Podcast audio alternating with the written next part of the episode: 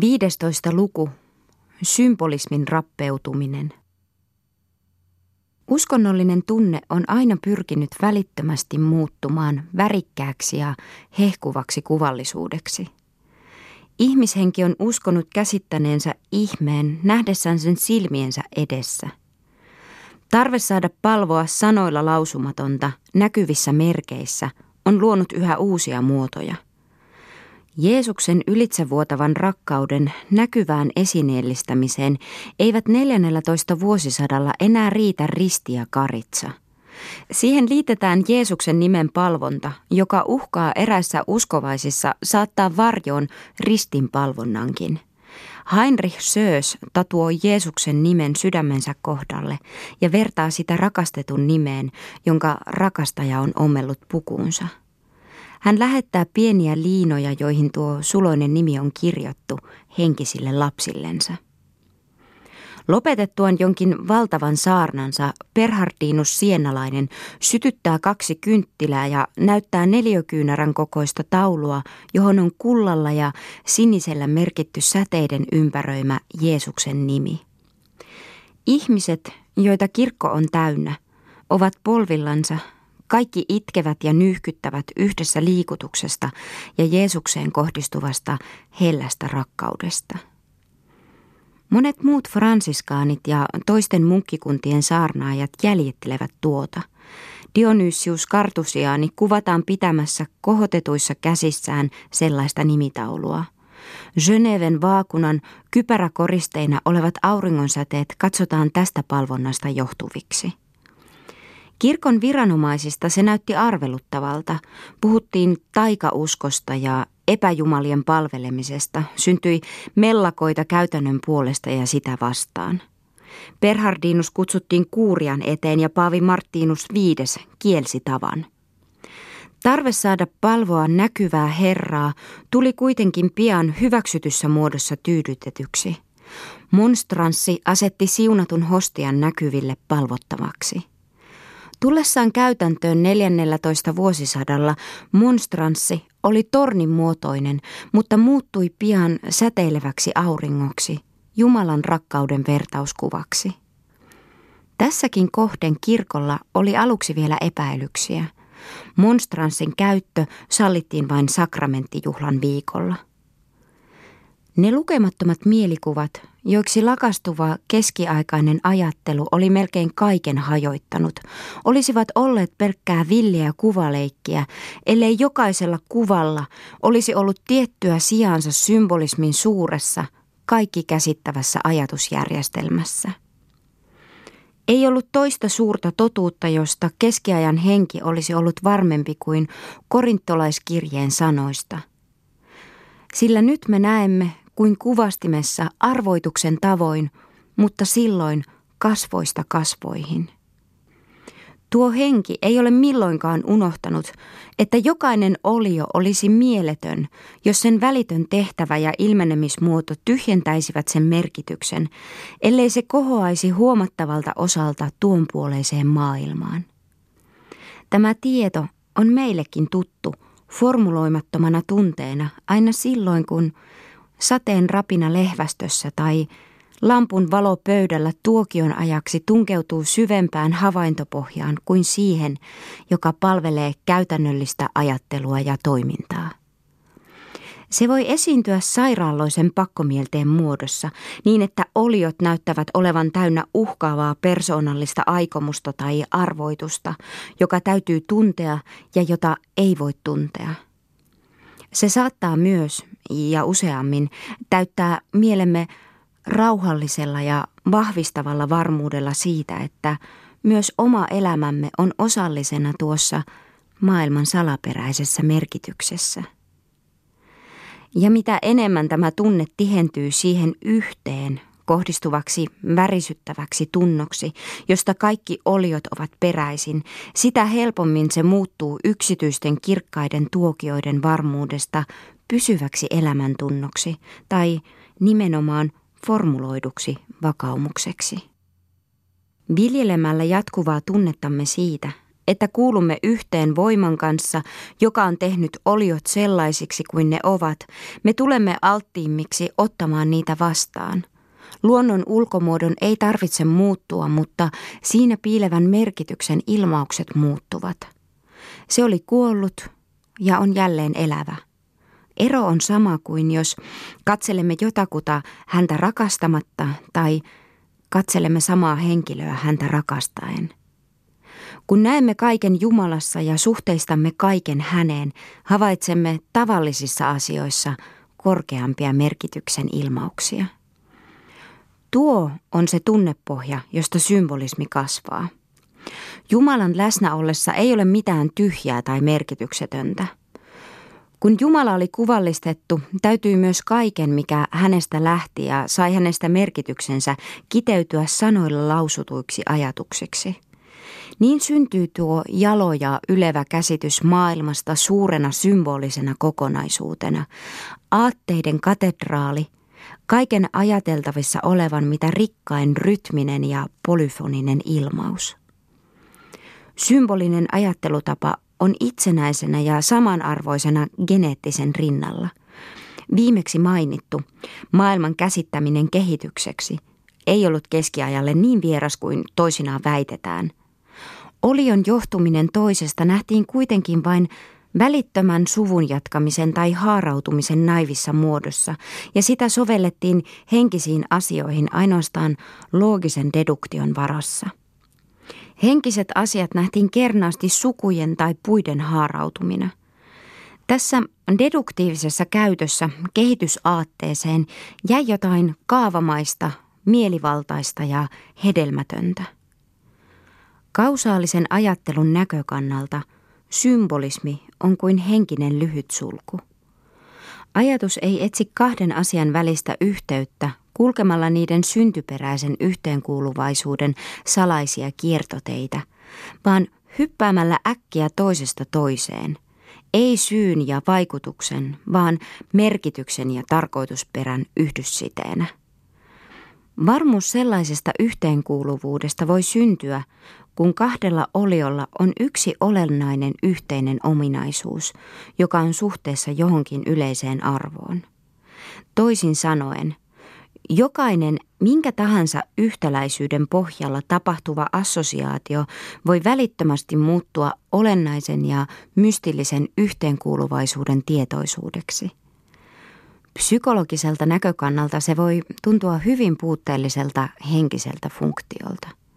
Etnologiselta katsantokannalta sitä voidaan lisäksi sanoa hyvin alkeelliseksi henkiseksi funktioksi – Onhan primitiiviselle ajattelulle tunnusomaista, että se kykenee vain heikosti havaitsemaan olioiden välisiä identiteettirajoja. Se yrittää sisällyttää tietyn olion mielikuvaan kaikkea, mikä on sen kanssa jonkinmoisessa yhteydessä samankaltaisuuden tai yhteenkuuluvaisuuden vuoksi. Symbolisoiva funktio liittyy siihen, mitä kiinteimmin – Symbolismista karisee kuitenkin pois tuo näennäinen mielivaltaisuus ja kypsymättömyys, kun ollaan selvillä siitä, että se liittyy erottamattomasti siihen maailmankatsomukseen, jota keskiajalla sanottiin realismiksi, ja jolle me oikeastaan vähemmän osuvasti annamme platonisen idealismin nimen. Yhteisten tunnusmerkkien perusteella tapahtuvassa symbolisessa yhteenliittämisessä on järkeä vain silloin, kun tunnusmerkit ovat olioiden olennainen puoli, kun symbolin ja symbolisoidun yhteisiä ominaisuuksia todella pidetään essentiaalisina. Orjantappuroissa kukkii punaisia ja valkoisia ruusuja. Keskiajan henki näkee siinä heti symbolisen merkityksen – Neitsyöt ja marttyyrit säteilevät ihanasti vainoijiensa keskellä. Kuinka tämä rinnastus syntyy? Siten, että ominaisuudet ovat samat.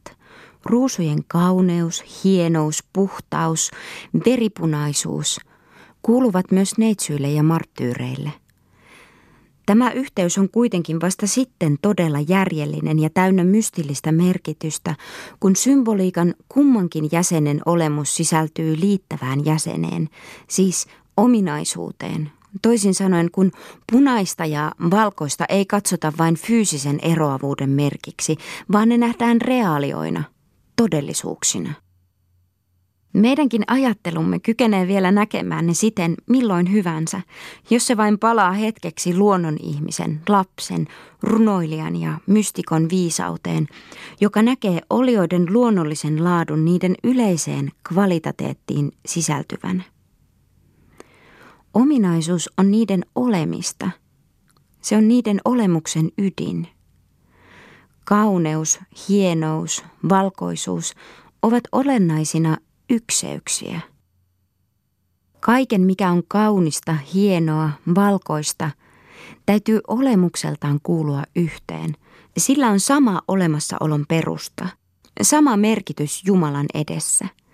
Siten symbolismi ja keskiajan realismi liittyvät rikkumattomasti toisiinsa. Tässä ei pidä ajatella liiaksi universaali kiistaa.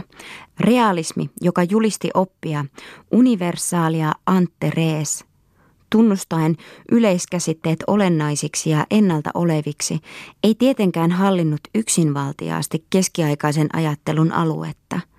Oli myös nominalisteja, jotka edustivat käsitystä universaalia post rem, ei ole kuitenkaan liian uskallettua väittää, ettei radikaalinen nominalismi ollut milloinkaan muuta kuin vastavirtausta, reaktio, oppositiota, ja että myöhempi, maltillisempi nominalismi vain otti huomioon tietyt äärimmäiseen realismiin kohdistuvat filosofiset epäilykset, mutta ei mitenkään häirinnyt keskiajan koko henkisen kulttuurin olennaisesti realistista ajattelusuuntaa. Realismi oli olennaisena aineksena koko kulttuurissa. Ei näet tule lähinnä kysymykseen tuo teräväjärkisten teologien kiista, vaan tärkeitä ovat käsitykset, jotka mallitsevat koko kuvittelu- ja ajatteluelämää sellaisena kuin tämä ilmenee taiteessa, moraalissa ja jokapäiväisessä elämässä. Ne ovat äärimmäisen realistisia. Ei siitä syystä, että Korkea teologia oli muotoutunut uusplatonismin pitkäaikaisessa koulussa, vaan siksi, että realismi on kaiken filosofian ulkopuolella alkukantainen ajattelutapa. Primitiivinen henki käsittää kaiken, mikä voidaan nimittää heti olennoksi, olkoot sitten kysymyksessä ominaisuudet, käsitteet tai mikä muu tahansa. Ne projisioituvat heti automaattisesti taivaalle. Niiden olemus voidaan melkein joka kerta, näin ei tarvitse tietenkään aina käydä, käsittää persoonalliseksi olennoksi. Antropomorfisten käsitysten piirileikki voi alkaa minä hetkenä hyvänsä. Keskiaikaisella tavalla ymmärretty realismi on pohjaltaan antropomorfismia. Kun ajatus, joka on myöntänyt idealle itsenäisen olemuksen, tahtoo tulla näkyväksi. Tämä voi tapahtua vain persofinikaation avulla. Tällöin symbolismi ja realismi muuttuvat allegoriaksi. Allegoria on pinnalliseen kuvitteluun projisoitua symbolismia, symbolismin tahallista ilmaisua ja samalla sen tyhjennystä, intohimoisen huudon muuntamista kieliopillisesti moitteettomaksi lauseeksi. Goethe kuvailee tätä vastakohtaa seuraavaan tapaan.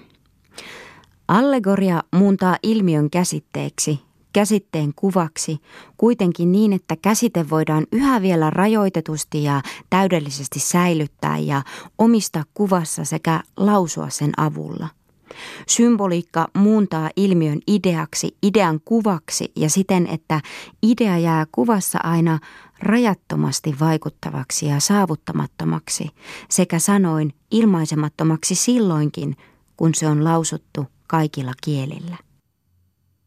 Allegoriassa on siis jo itsessään koulumaisen normalisoinnin luonne, ja samalla se pyrkii oman luonteensa mukaisesti upottamaan ajatuksen kuvaan – sen koulumaista ja seniiliä luonnetta korosti tapa, jolla se oli tullut keskiaikaiseen ajatteluun. Se näet oli tullut tähän loppuvan vanhan ajan kirjallisena vesana Martianus Capellan ja Prudentiuksen allegorisissa tuotteissa. Silti ei pidä luulla, että keskiaikaisesta allegoriasta ja persofinikaatiosta puttuu aitoutta ja elonvoimaa. Ellei niissä olisi ollut näitä ominaisuuksia, kuinka olisikaan keskiajan kulttuuri vaalinut niitä niin kauan ja niin erikoisella huolella? Nämä kolme ajattelutapaa, realismi, symbolismi ja persofinikaatio, ovat yhdessä valovirtana kirkastaneet keskiajan henkeä. Psykologia ehkä haluaisi suoriutua koko symbolismista merkitsemällä sen mielikuvien assosiaatioksi. Mutta henkisen kulttuurin historian täytyy tarkastella tuota ajattelumuotoa kunnioittavammin – Kaiken olemassa olevan symbolinen selittäminen on elämänarvoltaan mittaamaton. Symbolismi loi maailmankuvan, joka on vielä ankarammin yhtenäinen ja kiinteämmin kokonainen kuin se, jonka kausaalinen luonnontieteellinen ajattelu kykenee tarjoamaan. Se syleili väkevillä käsivarsillaan koko luontoa ja koko historiaa. Se loi siihen ehdottoman arvojärjestyksen, arkkitektonisen jäsennyksen, hierarkkiset alistussuhteet. Jokaisessa symbolisessa yhtymässä näet täytyy toisen olla alempana, toisen ylempänä. Samanarvoiset oliot eivät voi olla toistensa symboleja. Ne voivat vain yhdessä viitata johonkin kolmanteen, joka on niitä ylempänä. Symbolisessa ajattelussa on riittävästi tilaa olioiden välisten suhteiden mittaamattomalle moninaisuudelle. Jokainen olio voi eri ominaisuuksinen olla monien muiden olioiden symbolina ja myös yhdellä ainoalla ominaisuudellansa merkitä eri olioita ja ylimmillä olioilla on tuhansia eri symboleja.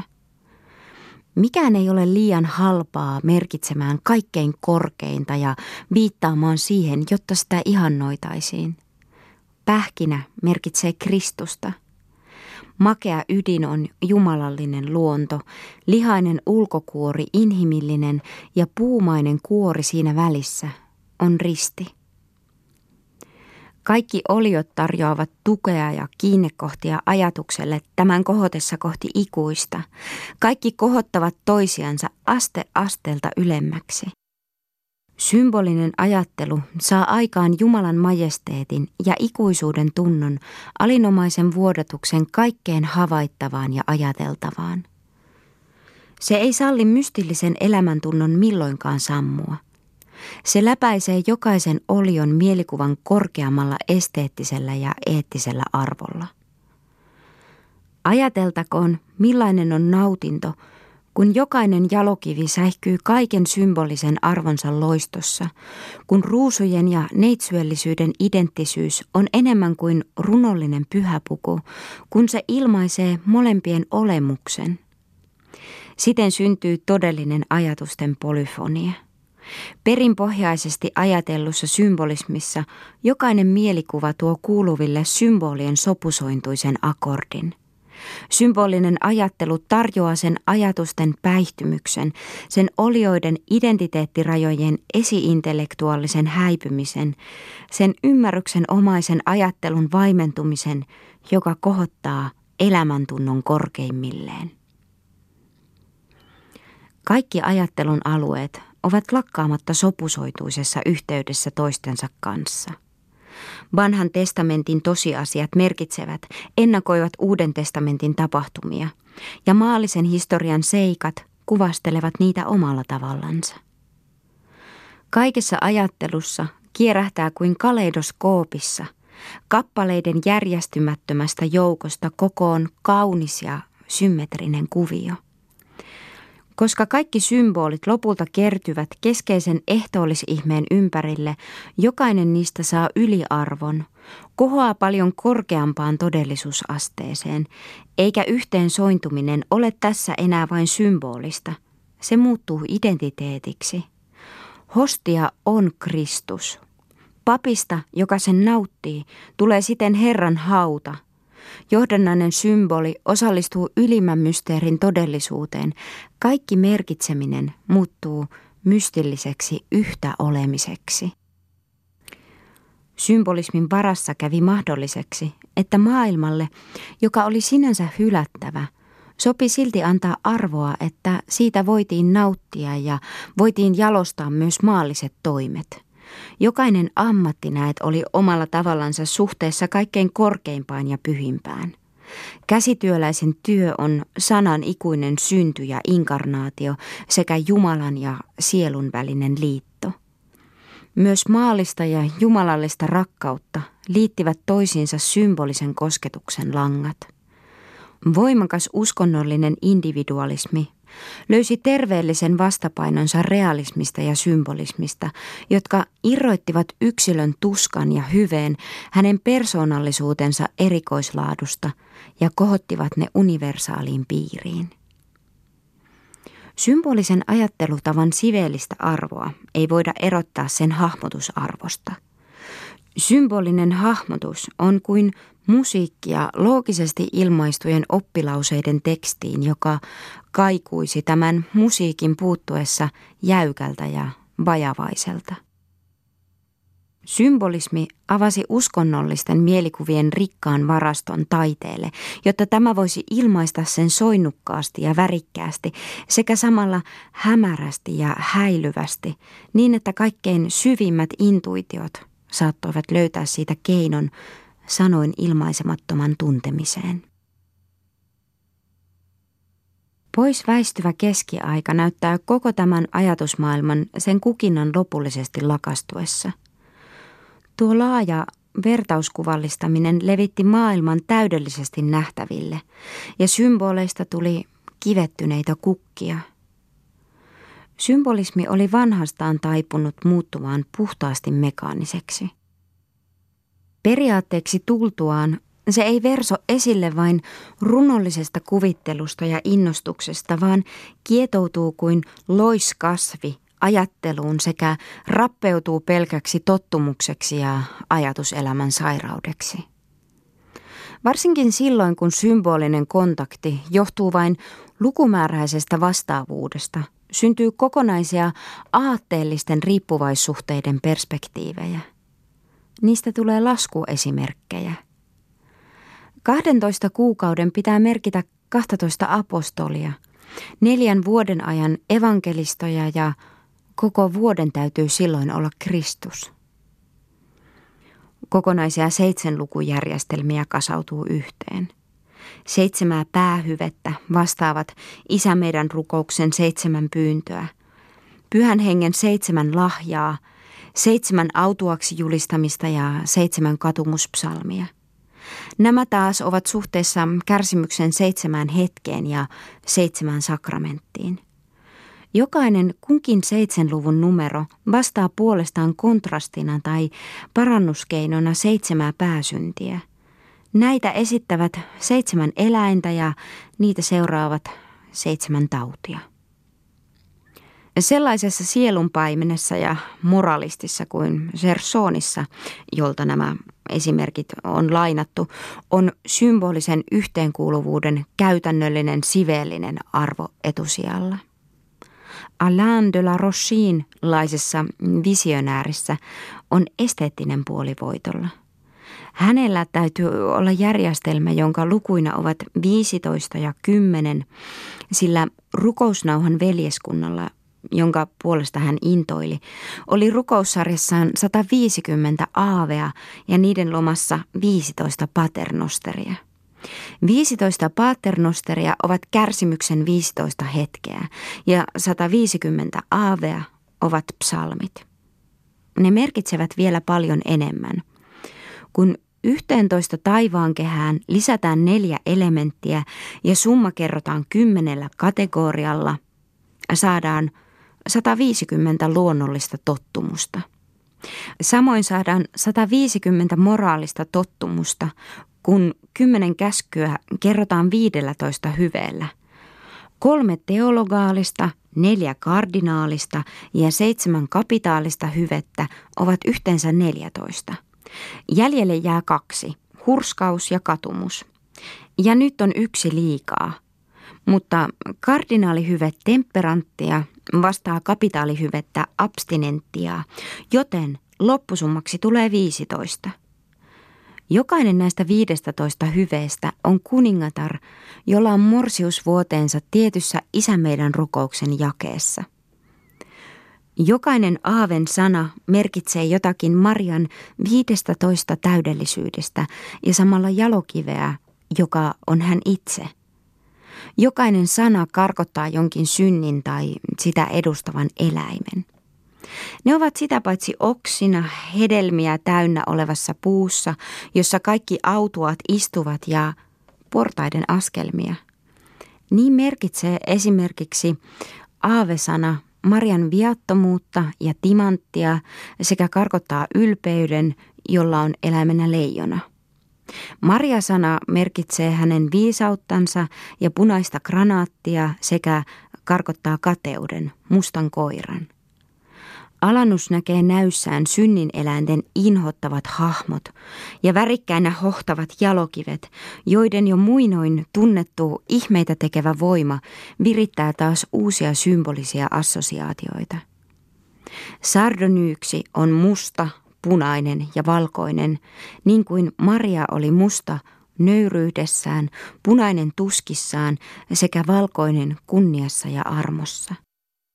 Symbolisoiva ajattelumuoto oli käytetty loppuun melkein täydellisesti. Symbolien ja allegorioiden keksiminen oli muuttunut joutavaksi leikiksi, mutkattoman ajatusyhtymän varassa tapahtuvaksi pintapuoliseksi haaveiluksi. Symboli säilyttää tunnearvonsa vain silloin, kun sen kuvaanollistamat asiat ovat pyhiä, kun symbolisointi virtaa puhtaasti uskonnolliselta alueelta yksinomaan moraaliselle, nähdään se auttamattomasti rappeutuvan. Froissart onnistuu laajassa runoelmassaan verrata kaikkia rakkauden ominaisuuksia kellokoneiston eri osiin. Chastelat ja Molinet kilpailevat poliittisen symboliikan alalla – Kolme säätyä edustavat Marian ominaisuuksia. Seitsemän vaaliruhtinasta, kolme hengellistä ja neljä maallista merkitsevät kolmea teologaalista ja neljää kardinaalista hyvettä.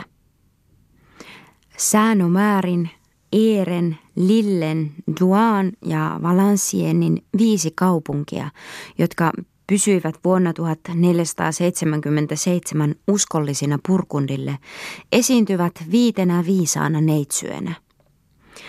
Tällöin on oikeastaan kysymyksessä käännetty symbolismi, jossa ei alempi viittaa ylempään, vaan ylempi alempaan. Kirjailijan mielessä näet ovat etualalla maalliset asiat, joita hän tahtoo ylistää luomalla niihin hiukan taivaallista kaunistetta. Kaikista alimmassa symbolisoinnin tasossa liikkuu sellainen runoelma kuin Olivier de la Marchin Le Parma et Triomphe des Dames, jossa kaikkia naisen pukukappaleita verrataan hyveisiin ja oivallisuuksiin. Se on vanhan hovilaisen kirjoittama kelpo siveyssaarna, jossa tulee silloin tällöin näkyviin salavihkainen silmänisku. Tohveli merkitsee nöyryyttä – Tohvelista saamme vain terveyttä ja pelkkää hyötyä ilman vaikeaa sairautta. Antaakseni sille arvovaltaisen tittelin, annan sille nöyryyden nimen. Tällä tavalla tulee kengistä huolellisuus ja ahkeruus, sukista kestävyys, sukkanauhasta päättäväisyys, paidasta kunniallisuus ja kureliivistä siveys. Kaikkein mauttomimmissakin ilmauksissaan symboliikka ja allegoria tarjosivat silti keskiajan hengelle paljon elävämpää tunnearvoa kuin kykenemme kuvittelemaan. Symbolisen rinnastuksen ja persoonallisen hahmotuksen funktio oli niin kehittynyt, että jokaisesta ajatuksesta voi melkein itsestään tulla personaas, toisin sanoen näytelmä. Jokainen idea nähtiin olentona, jokainen ominaisuus substanssina ja hahmottava katse näki ne heti persoonallisessa muodossa. Dionysius Kartusiaani havaitsee illuminaatioissaan kirkon yhtä persoonallisena ja teatterimaisena kuin se esitettiin Lillen hovijuhlissa. Ilmestyksissään hän näkee tulevan reformaation, sen johon Kirkolliskokouksen isät ja Dionysiuksen hengenheimolainen Nikolas Kusaanus pyrkivät, siis kirkon tulevassa puhtaudessaan. Tuon puhdistetun kirkon kauneus näyttäytyy hänelle sanoin kuvaamattoman ihanana ja hyvin kallisarvoisena vaatteena, jossa on mitä taidokkain yhdistelmä värejä ja kuvioita. Toisella kertaa hän näkee kirkon alennustilassa, rumana ja takkuisena ja verettömänä, köyhänä, heikkona ja maahan tallattuna. Herra sanoo, kuule äitiäsi, morsiantani, pyhää kirkkoa. Ja sitten Dionysius kuulee sisäisen äänen, joka tuntuu tulevan kirkon persoonasta – Ajatus ilmenee tässä niin välittömästi kuvallisena, että kuvan ajatuksellinen tulkinta, allegorian yksityiskohtainen selittäminen tuskin tuntuu välttämättömältä, kun ajatusaihe kerran on mainittu. Kirjava vaate vastaa täsmällisesti henkisen täydellisyyden mielikuvaa. Tässä sulatetaan ajatus kuvaksi, niin kuin me olemme tottuneet sulattamaan ajatuksen musiikiksi.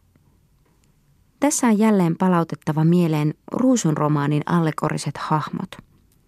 Me voimme vain vaivoin ajatella jotain, kun meille esitellään henkilöt lempeä armo tai nöyrä pyyntö – mutta aikalaisille ne ovat elävään muotoon puettua ja intohimon värittämää todellisuutta, joka tekee ne täysin samanarvoisiksi kuin abstraktioista johdellut roomalaiset jumalhahmot, Paavor, Pallor, Concordia ja niin edelleen. Se, mitä Ysner sanoo näistä, voidaan melkein täydellisesti soveltaa keskiajan allegorisiin hahmoihin – Mielikuva tuli sielun täynnä aistillista voimaa ja niin väkevästi, että sana, jonka se loi ilmaukseksensa, siinä säilyvästä adjektiivisesta liikkuvaisuudesta huolimatta, saattoi merkitä yksityistä jumalallista olentoa. Ellei olisi ollut niin laita, ei Ruusun romaania olisi voitu lukea. Hahmot kuten lempeä ajatus, häpeä – muistot ja muut ovat loppuajan keskiajan ihmisten mielissä eläneet tavallaan jumalallista elämää. Yksi ruusun hahmoista sai tulkitsijakseen vieläkin konkreettisemman mielikuvan, Danger, alkuan vaara, joka uhkaa kosivaa rakastajaa, merkitsee rakkauden erikoiskielessä lopulta petettävää aviomiestä. Tavan takaa näkyy, Miten turvaudutaan allegoriaan, kun tahdotaan ilmaista erityisen tärkeä ajatus? Halutessaan lausua Philip Hyvälle erittäin vakavan varoituksen hänen poliittisesta toiminnastansa, Shalom piispa pukee remonstranssen, jonka hän esittää Edanin linnassa Pyhän Andrean päivänä 1437 herttualle, herttuattarelle ja heidän seurueellensa allegorian muotoon korkea herruus, joka on asunut ensiksi keisarin valtakunnassa, sitten Ranskan ja viimein Purkundin hovissa, istuu nyt hänen nähdäkseen lohduttomana ja valittaa, että sitä uhkaavat sielläkin ruhtinaan huolettomuus, neuvoston voimattomuus, palvelijain kateus, alamaisten riisto – hän mainitsee vielä muita henkilöitymiä, kuten ruhtinaan valppauden ynnä muuta sellaista, joiden tulee karkottaa uskoton hovilaisjoukko. Jokainen ominaisuus on tässä tehty itsenäiseksi ja esitetty persoonana, ja tämä tapa oli nähtävästi omansa saamaan aikaan vaikutusta. Se tulee ymmärrettäväksi, jos ottaa huomioon, että allegorialla oli tuon ajan ajattelussa vielä hyvin elinvoimainen tehtävä. Pariisin porvari on kuivakiskoinen mies, joka vain harvoin huvittelee tyylikukkasilla ja ajatusleikeillä. Mutta tultuaan lähelle kaikkein kauheinta kuvattavaansa purkundilaisten toimeenpanevia murhia, jotka levittivät Pariisin kesäkuussa 1418 samanlaista verenhajua kuin vuoden 1792 syyskuu. Hän käyttää allegoriaa. Silloin nousi epäsovun jumalatar, joka oli pahan neuvon tornissa ja viritti mielettömän vihan ja himon ja sokean raivon ja koston himon, ja he tarttuivat kaikenlaisiin aseisiin ja karkottivat keskuudestaan järjen, oikeamielisyyden, Jumalan muiston ja kohtuullisuuden ylen häpeällisellä tavalla. Niin kertomus jatkuu, aina välillä suoraan kuvaten julmuuksia. Ja kun he olivat saaneet surmansa, ei kulunut niin pitkää aikaa, kun tarvitaan sataan askeleeseen, kun heillä oli enää vain housut yllänsä, ja he makasivat kasoissa kuin sijat loan keskellä. Mistä tämä allegorian käyttö johtuu? Siitä, että kirjoittaja tahtoo tässä kohota korkeampaan ajatustasoon kuin se, jossa hänen päiväkirjansa muuten kuvailemat jokapäiväiset tapahtumat liikkuvat. Hän haluaa nähdä nuo kauheat tapaukset johtuneena jostakin enemmästä kuin vain persoonallisesta tarkoituksesta, ja allegoria palvelee häntä traagillisen tunteen ilmaisukeinona. Kuinka elävä persofinioinnin ja allegorioinnin funktio oli vielä keskiajan lopulla, näkyy juuri siinä, missä se eniten meitä häiritsee. Voimme vielä nyt jossain määrin nauttia allegoriasta kuvaelmassa, missä sovinnaisilla hahmoilla on yllään epäolennainen verho, joka sanoo kaikille, että tuo on vain leikkiä. Mutta 15 vuosisata voi vielä antaa allegoristen yhtä hyvin kuin pyhienkin henkilöiden esiintyä arkivaatteissa ja voi milloin tahansa liittää uusia persofinikaatioita jokaiseen ajatukseen, jonka se tahtoo tuoda ilmi. Halutessaan kertoa runoelmassaan La Bussée à Cour hovielämän harhateille johtaman kevytmielisen nuorukaisen moraalista, Charles de Rochefort pudistaa hihastaan kokonaisen sarjan ruusuromaanin tyylin sommiteltuja allegorioita. Ja kaikki nämä meidän mielestämme ylen verettömät olennot, hupsu, hupsumässäys, köyhyys ja sairaus, jotka laahaavat nuoren miehen mukanaan hospitaaliin, nähdään runoelmaa kaunistavissa miniatyyreissä sen ajan junkkereina. Aika ei sekään tarvitse partaa tai viikatetta – vaan astelee esiin yllään nuttu ja housut. Kuvat tuntuvat meistä naivissa jäykkyydessään liian primitiiviseltä. Siten häipyy näkyvistämme kaikki se herkkä ja liikkuva, joka menneelle ajalle puhui tuosta taiteellisesta konseptiosta. Mutta juuri arkipäiväisyys on sen eloisuuden tunnuksena.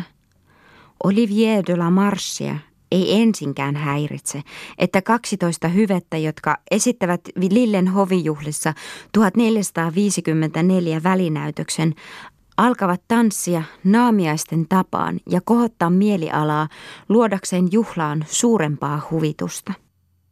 Hyveisiin ja tunteisiin liittyy ihmisen kaltainen mielikuva, vielä jotenkin vaivattomasti, mutta äh, sellaisissakaan tapauksissa, joissa käsitteeseen ei mielestämme voi sisältyä mitään antropomorfista, keskiaikainen henki ei epäröi muuntaa sitä henkilöksi. Kun paaston ajan annetaan henkilönä käydä karnevaalin sotajoukkoa vastaan, tuo ei ole Pröhelin hullujen aivojen tuotetta.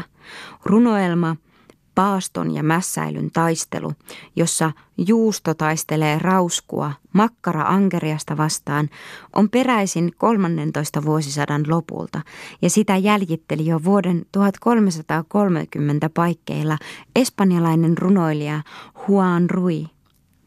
Sanan laskukin tuntee paaston ajan siinä muodossa. Paaston aika paistaa munakakkujansa pääsiäisyönä. Toisaalla Hahmotusprosessi menee vielä pidemmälle. Eräissä Pohjois-Saksan kaupungeissa ripustettiin kirkon kuoriin nukke, jolla oli nimenä paaston aika. Keskiviikkona ennen pääsiäistä tämä hunger dog leikattiin pois messun kestäessä. Mikä ero on mielikuvan todellisuudessa ollut pyhimyksen ja vain vertauskuvallisten hahmojen välillä? Kirkko oli laillistanut edelliset niiden historiallisen luonteen, niiden puusta tai kivestä veistetyt kuvat.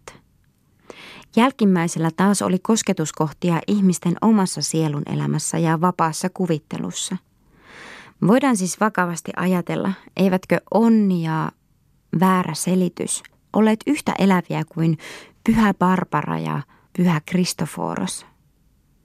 Emme saa unohtaa, että yksi hahmo, joka oli kaiken dogmaattisen laillistuksen ulkopuolella kohonnut esille vapaan kuvittelun piiristä, on tullut reaalisemmaksi kuin kukaan pyhimys ja elänyt kauemmin kuin yksikään heistä, nimittäin kuolema. Keskiajan allegoria ja renesanssin mytologia eivät oikeastaan ole toistensa vastakohtia. On näet huomattava, että mytologisia hahmoja liittyy jo verraten kauan keskiajalla vapaaseen allegoriaan. Venus näyttelee osansa puhtaasti keskiaikaisissakin runoilmissa.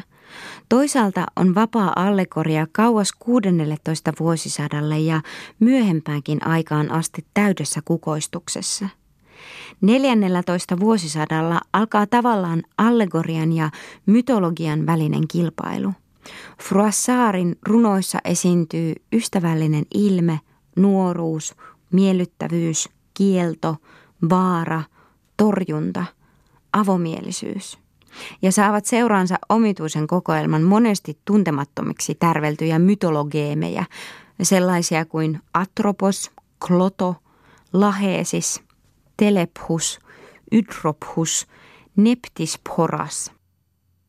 Jumalat ja jumalattaret ovat vielä alakynnessä ruusun romaanin henkilöihin verraten, mitä tulee hahmotuksen täyteläisyyteen. Ne jäävät vielä onnettomiksi ja varjomaiseksi tai saavat yksin vallitessaan erittäin barokit ja epäklassilliset piirteet, kuten Kristin de Pisanin kirjoittamassa Otteon epistola Hektorissa teoksessa. Nouseva renesanssi kääntää suhteen toisinpäin. Olympoksen jumalat ja nymfit voittavat kilpajuoksussa ruusun ja vertauskuvat. Antiikin arteistosta virtaa niihin runsaasti tyyliä ja tunnetta, runollista kauneutta ja ennen kaikkea kiinteätä kosketusta luonnontunteeseen, mikä kalventaa ja häivyttää pois aikoinaan hyvin elonvoimaisen allegorian. Symbolismi ja sen palvelija allegoria olivat muuttuneet ymmärryksen leikiksi. Se, mikä oli ollut merkityspitoista, tuli merkityksettömäksi.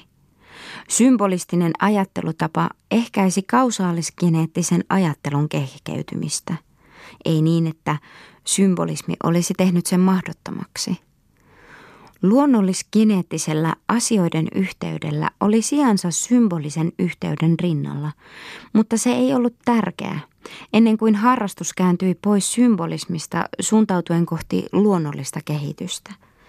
Vain yksi esimerkki seikan selvittämiseksi. Henkisen ja maallisen auktoriteetin suhdetta varten oli keskiajalla vakiintunut kaksi vertauskuvaa, nimittäin ensiksi molemmat taivaankappaleet, jotka Jumala oli luomisessa sijoittanut siten, että toinen oli toista ylempänä. Ja sitten ne kaksi miekkaa, jotka opetuslapsilla oli, kun Kristus vangittiin.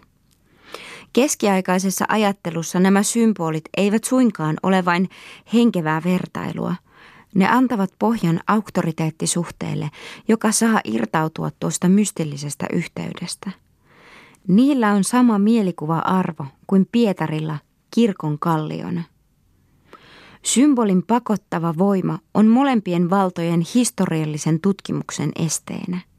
Kun Dante havaitsee tuon kehityksen tutkimisen välttämättömäksi ja ratkaisevaksi, hänen täytyy De Monarkia teoksessaan murtaa symbolin voima väittämällä, ettei se ole soveltuva ennen kuin historiallisen tutkimuksen tie tulee vapaaksi. Erät Lutherin sanat kohdistuvat siihen epäkohtaan, että allegoriaa käytetään mielivaltaisella, leikkivällä tavalla teologiassa – hän puhuu keskiajan teologian suurmestareista, Dionysius Kartusianista, Gilimus Duranuksesta, Bonaventurasta ja Gersonista huudahtaessaan Allegoriset tutkimukset ovat joutilaiden ihmisten työtä.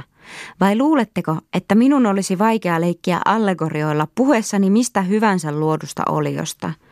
Kuka onkaan hengeltään niin köyhä, ettei voisi yrittää allegoriain sepittämistä? Symbolismi ilmaisi puutteellisesti tiettyjä yhteyksiä, sellaisia, joita musiikkia kuunnellessamme monesti tulee tajuntaamme. Näemme kuin kuvastimessa arvoituksen tavoin. Tiedettiin, että nähtiin arvoituksin tavoin, mutta silti oli yritetty erottaa kuvastimessa nähtyjä kuvia. Oli selitetty kuvia kuvilla ja asetettu kuvastin kuvastinta vastaan. Koko maailma oli esitetty itsenäisinä kuvioina. Tämä on liikakypsyyden ja kukinnan lakastumisen aikaa. Ajattelu oli alkanut liikkua liiaksi vain hahmojen varassa. Keskiajan loppuvaiheelle erittäin ominainen visuaalinen kyky oli nyt ylivoimainen.